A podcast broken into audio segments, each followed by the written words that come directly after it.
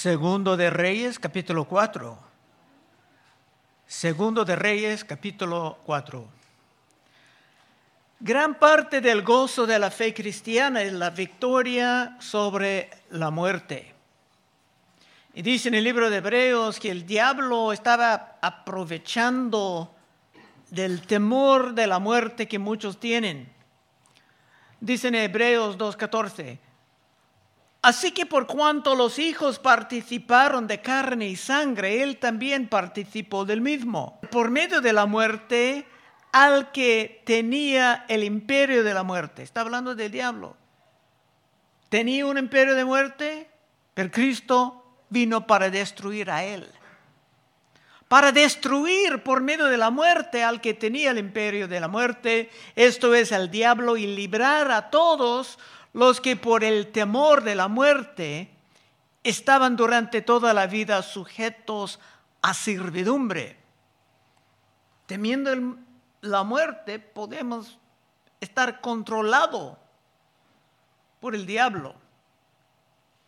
Y esto es cierto aún para los que hoy en día dicen que son ateos. En el fondo, hasta ellos conocen la verdad. Como dice en Romanos 1.18, porque la ira de Dios se revele desde el cielo contra toda impiedad e injusticia de los hombres que detienen con injusticia la verdad. Se mantienen abajo la verdad porque tienen la verdad. Porque lo que de, de Dios, porque lo que de Dios se conoce les es manifiesto porque Dios se lo manifestó. Porque las cosas invisibles de Él, su eterno poder y deidad se hacen claramente visibles desde la creación del mundo, siendo entendidas por medio de las cosas hechas, de modo que no tienen excusa. Aun con todo su autoengaño, tratando de pensar que no hay nada después de la muerte, en el fondo se saben que se van a enfrentar un juicio terrible. Y con esto podemos empezar el capítulo. Versículo 1. Una mujer de las mujeres de los hijos de los profetas, era un grupo de hombres estudiando la palabra, como en un seminario, clamó a Eliseo diciendo, tu siervo, mi marido, ha muerto. Y tú sabes que tu siervo era temeroso de Jehová.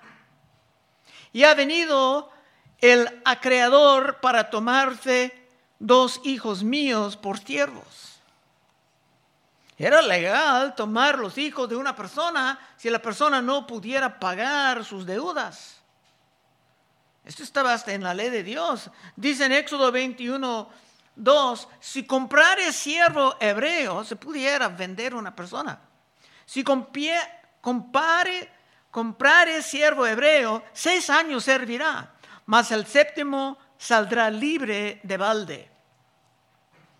El labor de uno se pudiera comprar. Y seguramente esa mujer estaba pensando en esto cuando su esposo se puso enfermo. Los hijos de los profetas eran como predicadores o maestros de un seminario y tenían que vivir con poco dinero. Pero muriéndose, se pudiera dejar su familia en gran apuros. Así que esto era un caso de la muerte espantosa, en que la muerte de un hombre que servía a Dios dejaba a su familia en la ruina total. Dos. Y Eliseo le dijo, ¿qué te haré yo? Declárame qué tienes en casa. Estaba buscando una manera de empezar con ella. Y ella dijo, tu sierva ninguna cosa tiene en casa, sino una vasija de aceite. El profeta deseaba emplear cosas que ella tenía para avanzarla a una posición sostenible. Y tenemos que recordar que Eliseo era un profeta de muchos milagros. Se va a producir más de cinco milagros hasta en este mismo capítulo. Tres, él le dijo, ve y pida para ti vasijas prestadas de todos tus vecinos, vasijas vacías, no pocas, importante, no pocas. Iba a recibir una bendición, pero será necesario trabajar. Antes que nada, pedir vasijas, ellas y sus hijos. Y trabajando se va a aprender algo de los negocios para el futuro. Versículo 4. Entra luego, dice el profeta, y enciérrate tú y tus hijos y echa en todas las vasijas y cuando una esté llena, ponla aparte. El profeta iba a multiplicar aceite como Cristo multiplicaba peces o panes. De hecho, te puedes ver mucho de Cristo Jesús en la vida de Eliseo. Cinco. Y se fue la mujer y cerró la puerta, encerrándose ella y sus hijos, y ellos le traían las vasijas y ella echaba del aceite. Cuando las vasijas estuvieron llenas, dijo a un hijo suyo, tráeme aún otras vasijas. Y él dijo, no hay más vasijas. Entonces cesó el aceite. Por esto el profeta dijo, traiga muchos. Todas las vasijas ya eran llenas. Y ella y sus hijos trabajaban en el proceso y ahora van a aprender más sobre los mercados y los negocios. Siete. Vino ella luego y lo contó al varón de Dios, el cual dijo, ve y vende el aceite y paga tus acreedores y tú y tus hijos vivid de lo que quede. Bueno, ¿cuál es el punto? La muerte es algo sumamente espantoso, un resultado de la caída de Adán y Eva, porque antes de la caída la muerte ni existía, no era parte de la creación de Dios. Pero con Dios, aunque la muerte es triste por la pérdida de la persona, es algo que podemos manejar y seguir adelante. Bajo la protección de Dios, bajo la provisión de Dios. Ahora estamos entrando en otra parte del capítulo 8. Aconteció también que un día pasaba Eliseo por Sunem y había ahí una mujer importante que le invitaba insistentemente a que comiese. Y cuando él pasaba por ahí, venía a la casa de ella a comer. Esa mujer era muy piadosa, llena de fe, una persona que valuaba bien la palabra de Dios y vivía como persona contenta. Y claro, tenía dinero. Nueve. Y ella dijo a su marido, y aquí ahora yo entiendo que este que siempre pasa por nuestra casa es varón santo de Dios. Yo te ruego que hagamos un pequeño aposento de paredes y pongamos ahí cama, mesa, silla y candelero para que cuando él, él viniere a nosotros se quede en él. Y aconteció que un día vino él por ahí y se quedó en aquel aposento y ahí durmió. Si te puedes creer, ese pasaje ha levantado una gran tradición en este país. En muchas partes donde hay cristianos de dinero, se han construido casas pequeñas en su propiedad para pastores o para evangelistas o misioneros cuando vienen a visitar su iglesia. En otros tiempos se quedan vacíos. Y de esta manera tienen algo de la privacidad, no tienen que gastar nada en los hoteles, que ahora son cada vez más caros. 12. Entonces dijo Giesi, su criado, dijo a él, llama a esta tsunamita y cuando la llamó, vino ella delante de él. Por la etiqueta de aquel entonces, el profeta normalmente no hablaba directamente con una mujer, sino que se comunicaba con ella por medio de su siervo. 13. Dijo él entonces a Gesi, dile, he aquí tú has estado solícita por nosotros con todo este esmero, ¿qué quieres que haga por ti? ¿Necesitas que hable por ti al rey o al general del ejército? Y ella respondió, yo habito en medio de mi pueblo. Eliseo ya tenía influencia con reyes, como hemos visto en un capítulo anterior, cuando tres reyes vinieron a él por una crisis de agua, pero esa mujer era contenta, no deseaba pedir nada. 14. Y él dijo, ¿qué pues haremos por ella?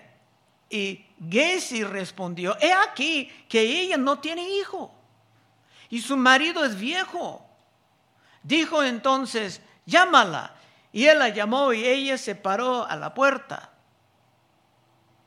Aunque ella no tenía hijo, de todos modos era contenta, confiando en la providencia de, de Dios y su protección. Pero sería espantosa para ella la muerte de su marido, que ya estaba avanzando en su edad. Y esa gran mujer, en su edad avanzada, no tendría nadie para cuidar de ella o para dejar la propiedad a un heredero.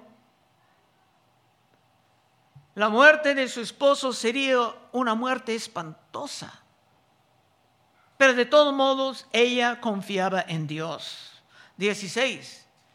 Y él le dijo, el profeta, el año que viene, por este tiempo, abrazarás un hijo.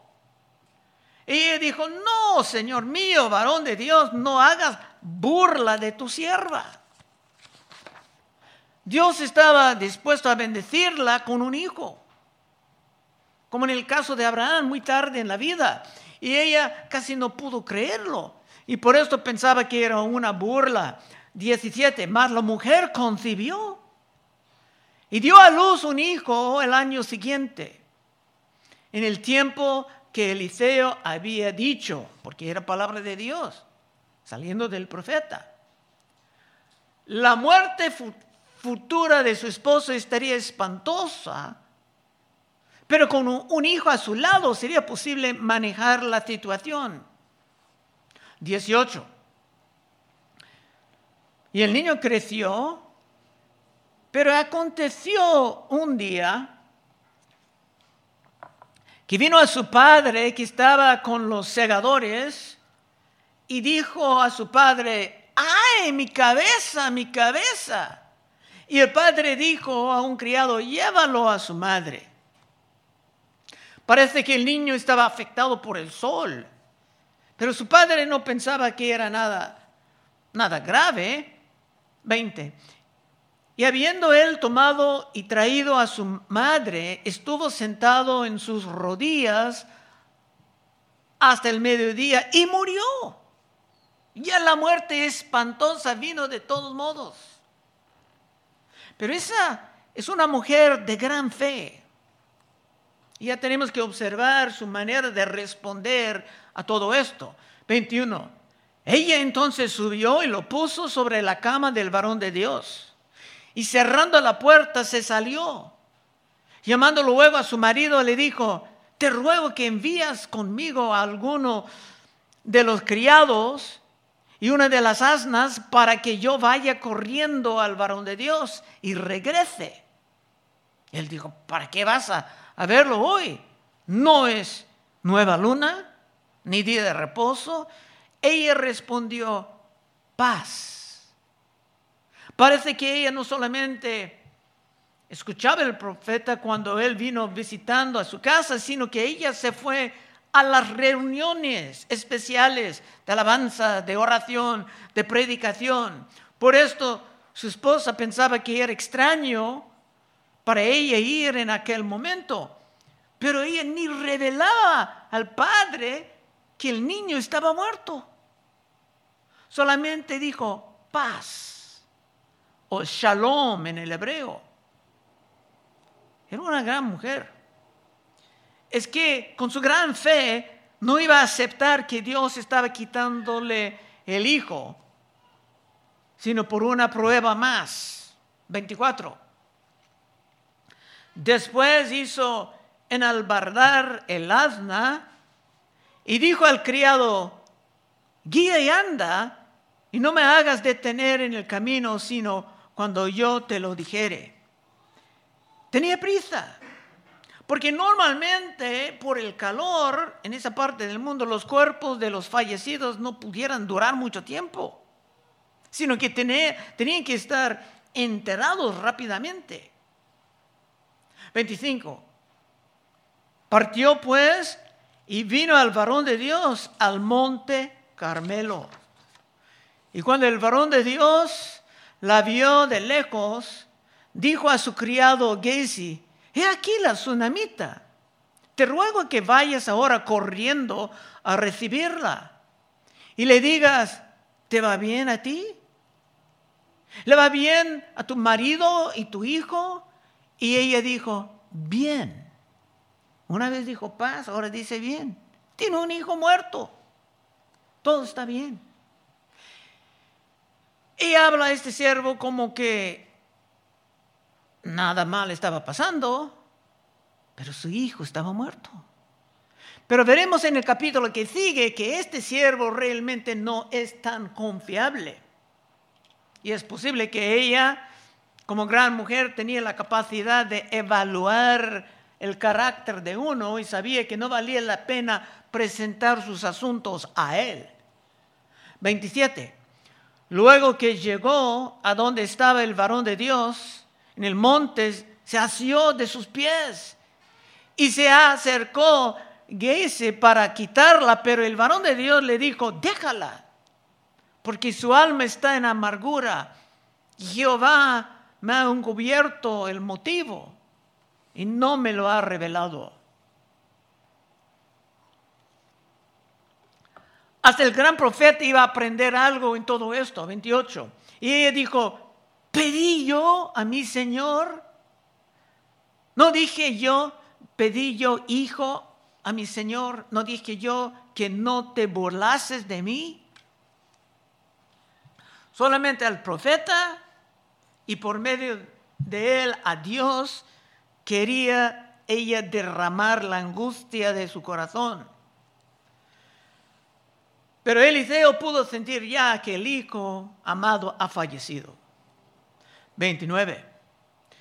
Entonces dijo él a Gese, ciñe tus lomos y toma mi báculo en tu mano y ve.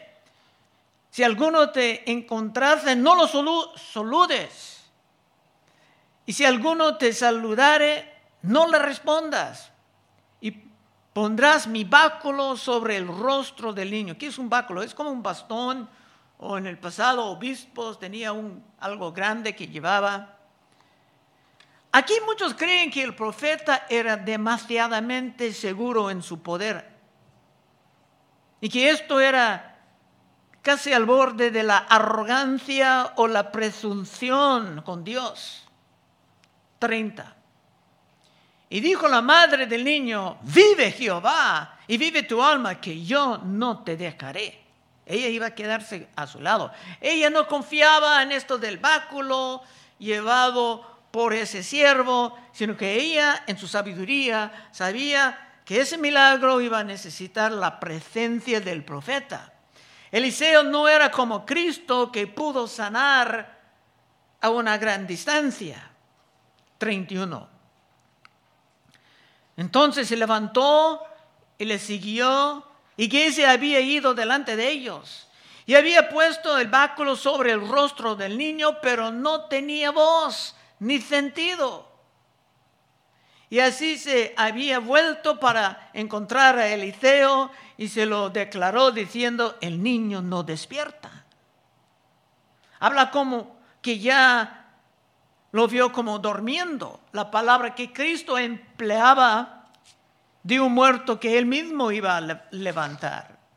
Dice, la hija duerme. Acabamos de estudiar esto en Lucas. Pero por plan de Dios, este caso será algo difícil. Para dejar todos en la reverencia de que ese milagro sería algo sumamente espectacular y no era algo que se iban a recibir ligeramente, como algo barato. Tampoco era barato la solución de tu muerte, como vamos a celebrar en dos días en la Santa Cena. 32. Y venido Eliseo a casa, he aquí el niño estaba muerto, tendido sobre su cama. Entrando él entonces cerró la puerta tras ambos y oró a Jehová. Oró a Jehová. Cuando mandaba a su báculo, ni dice que ofreció oración alguna. Pero la victoria sobre la muerte es algo grande, es algo majestuosa. 34. Después subió y se tendió sobre el niño poniendo su boca sobre la boca de él y sus ojos sobre sus ojos y sus manos sobre las manos suyas. Así tendió sobre él y el cuerpo del niño entró en calor. La solución de la muerte jamás es algo fácil sino que es algo sumamente costoso. Y es algo que todos tenían que aprender en este capítulo 35. Volviéndose luego, se pasó por casa a una y otra parte, después subió y se tendió sobre él nuevamente y el niño estornudó siete veces y abrió sus ojos. Hasta la fecha, hay judíos en todas partes que conocen esta historia y si uno anda estornudando siete veces, se creen que hay algo de gran simbolismo. Yo he visto, conocido judíos que aún están hablando de esto. 36. Entonces llamó él a Gezi y le dijo, llama a esta tsunamita. Y él la llamó. Y entrando ella, él le dijo, toma tu hijo. Y así que ella entró y se echó a sus pies y se inclinó a tierra y después tomó a su hijo y salió.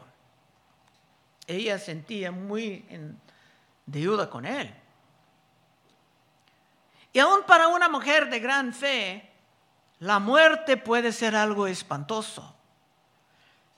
Pero caminando cerca de Dios es algo que podemos manejar sin caer en una histeria de quejas ni de reprendas. 38.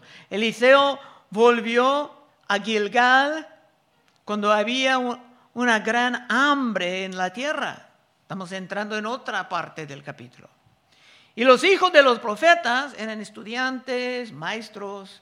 Los hijos de los profetas estaban con él por lo que dijo a un criado, pon una olla grande y haz potaje para los hijos de los profetas. Había gran hambre, escasez. Pasaba un tiempo y era posible temer la muerte por la falta de comida. Pero hermano, para Dios la comida es una cosa fácil. La muerte es una gran cosa, pero comida es una cosa fácil. 39.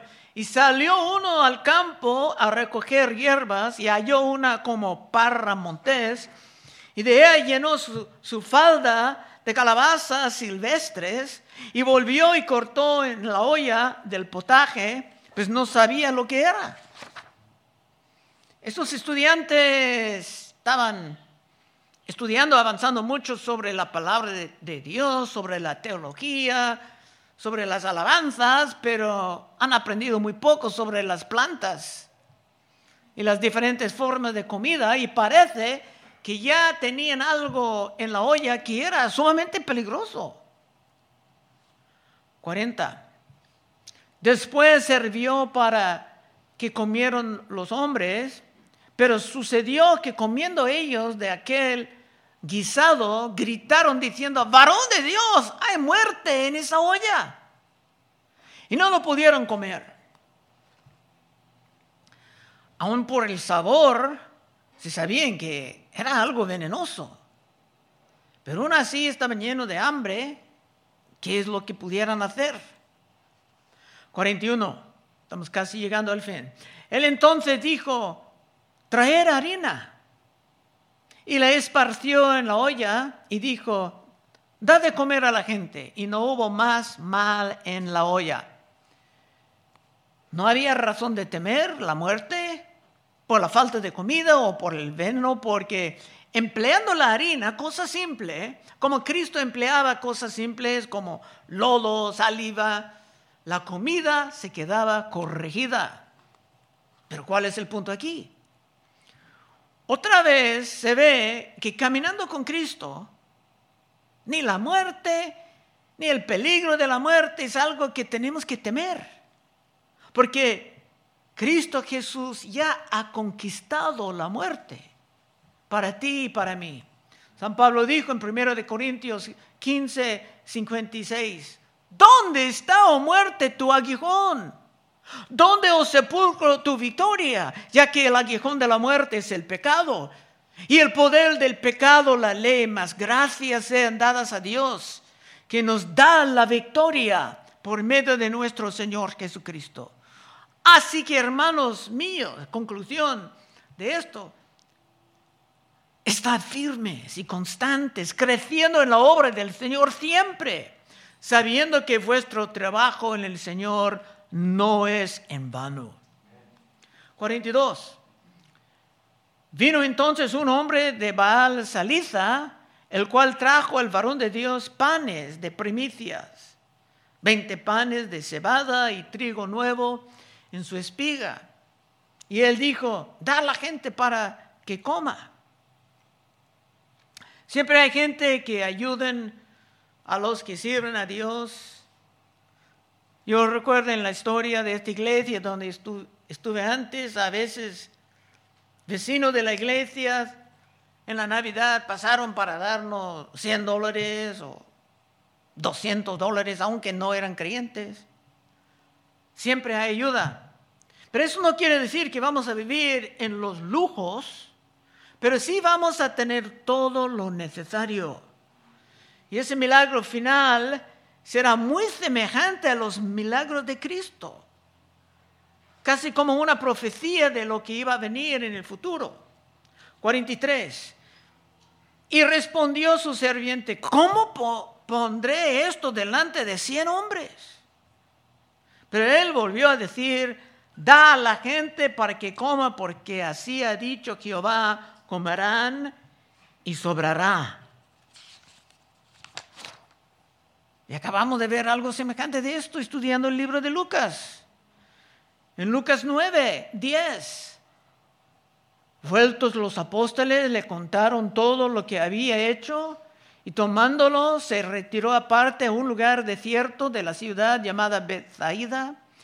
Y cuando la gente lo supo, le siguió y él les recibió y les hablaba del reino de Dios y sanaba a los que necesitaban ser curados.